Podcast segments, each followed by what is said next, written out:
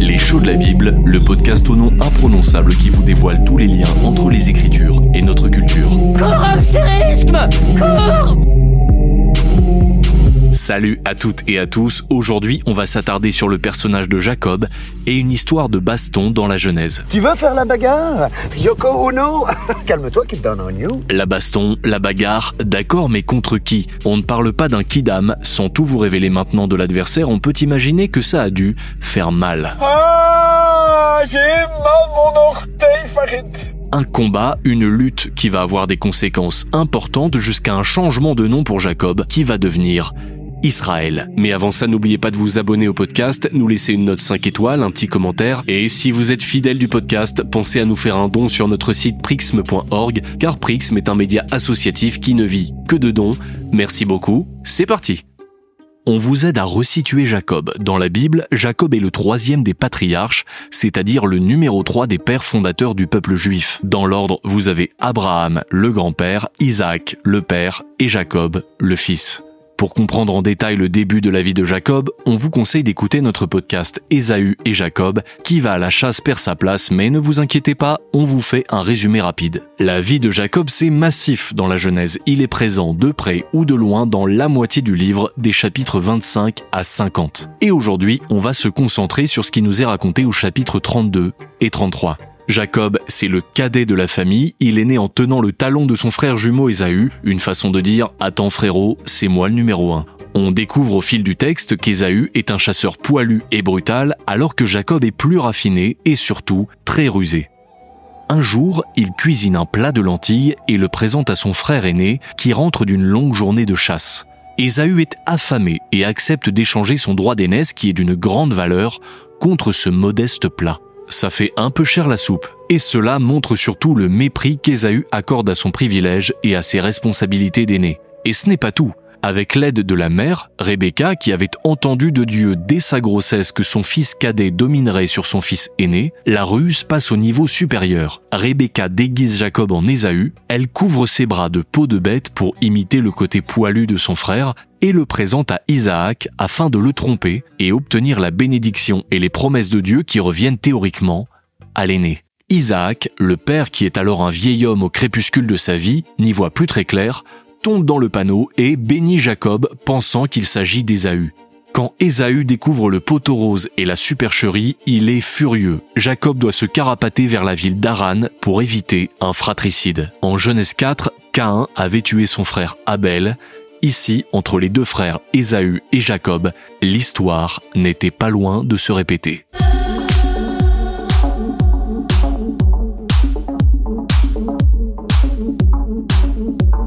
La compositrice et percussionniste française Lucie Antune, dans son album Carnaval, propose ce thème électro au nom de Jacob. Jacob, qui a obtenu la bénédiction d'Isaac, doit fuir pour sauver sa vie. Il est alors en route vers Haran où habite son oncle Laban qui peut lui offrir sécurité. Jacob s'arrête pour passer la nuit, pas d'hôtel Formule 1 à l'horizon, ce sera à la belle étoile avec une pierre comme oreiller. Alors que Jacob s'endort, il fait un songe. Dans son rêve, il voit une échelle, et pas un petit escabeau puisqu'elle relie la terre au ciel. C'est à ce moment-là que Dieu lui fait une promesse, il lui promet la terre sur laquelle il repose, une descendance nombreuse et une bénédiction pour toutes les familles de la terre, c'est en fait la même triple promesse que Dieu fait à Abraham en Genèse 12. Ce lieu du songe, Jacob le marque de sa fameuse pierre oreiller et lui donne un nom, Bethel, qui veut dire la maison de Dieu. Au passage, Jacob fait un vœu promettant que si Dieu le protège dans ce périple, alors il l'adoptera comme son Dieu. Jacob va ensuite reprendre sa route, et là, c'est le coup de foudre.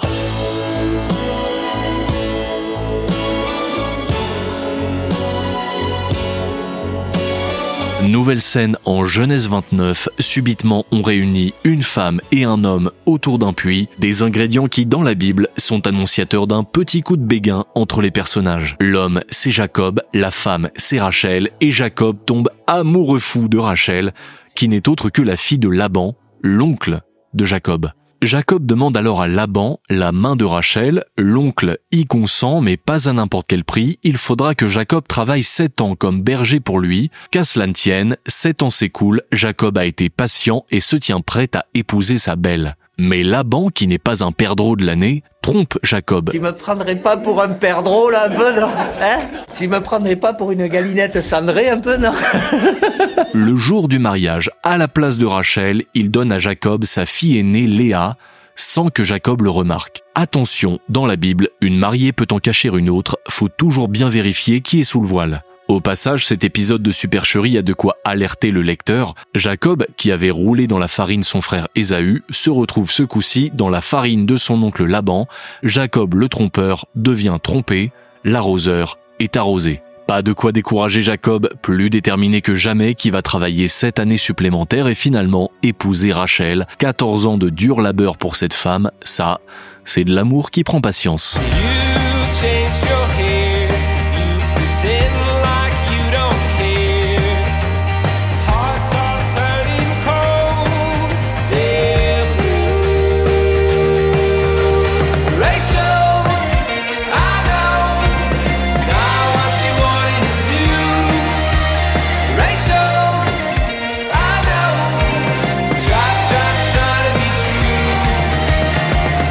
Groupe irlandais Steps compose une chanson d'amour à une femme nommée Rachel, prénom biblique donc qui signifie brebis. C'est bon, Jacob a pu épouser Rachel après avoir épousé sa sœur aînée Léa.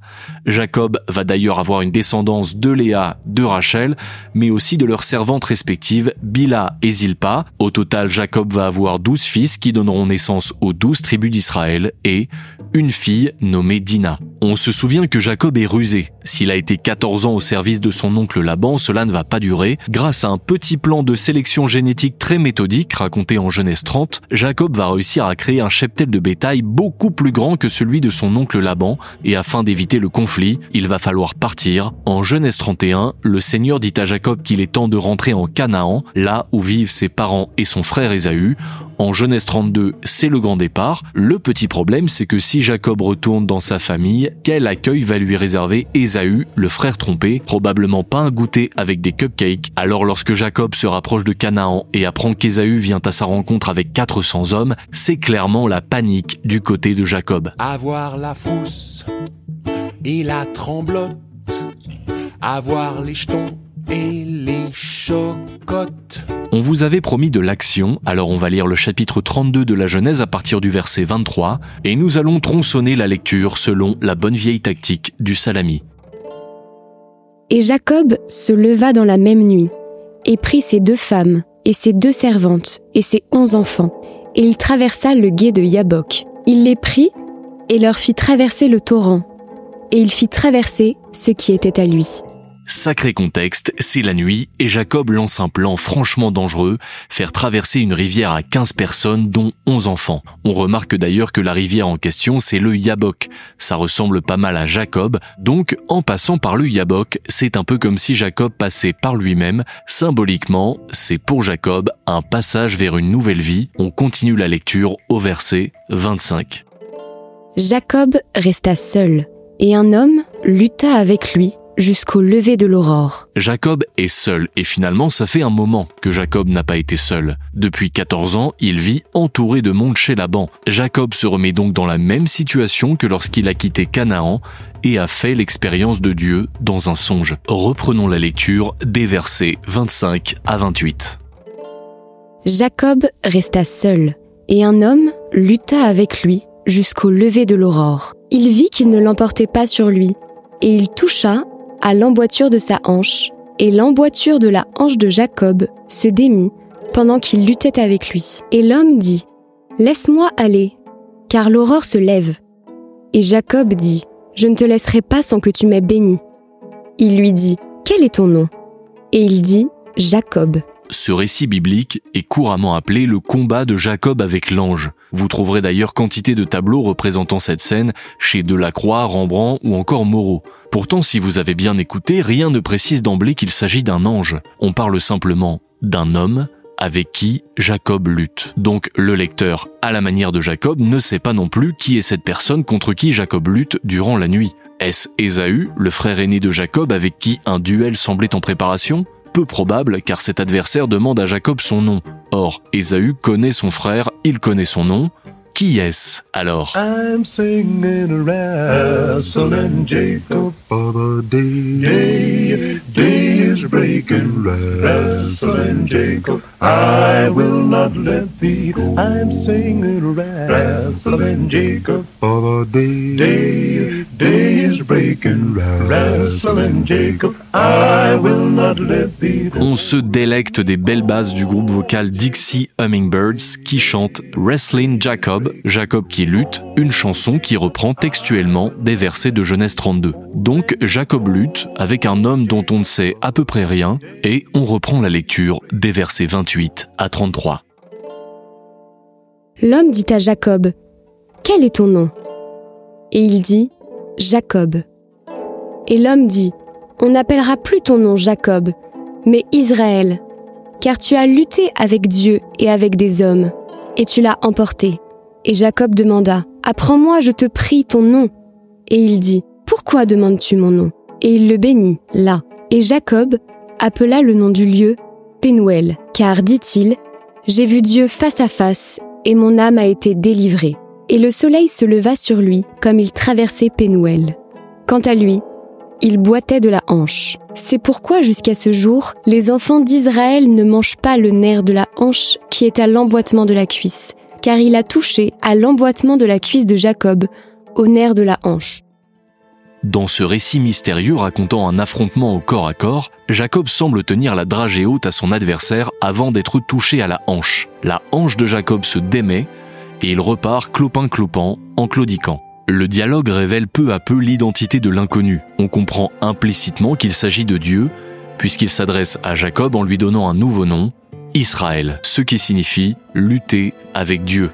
Maintenant, plus de doute, Jacob a combattu avec Dieu. Symboliquement, ce récit montre comment Jacob s'accroche à Dieu et lui force la main pour obtenir une bénédiction. Comme à d'autres moments de sa vie, Jacob doit forcer son destin. Par cette bénédiction arrachée au plus fort de la lutte, Jacob oblige Dieu vis-à-vis de ceux qui, après lui, porteront le nom d'Israël, c'est-à-dire sa famille, et par extension le peuple d'Israël. C'est ainsi que cette scène est devenue, dans la tradition juive et la tradition chrétienne, une image du combat spirituel et de l'efficacité de la prière.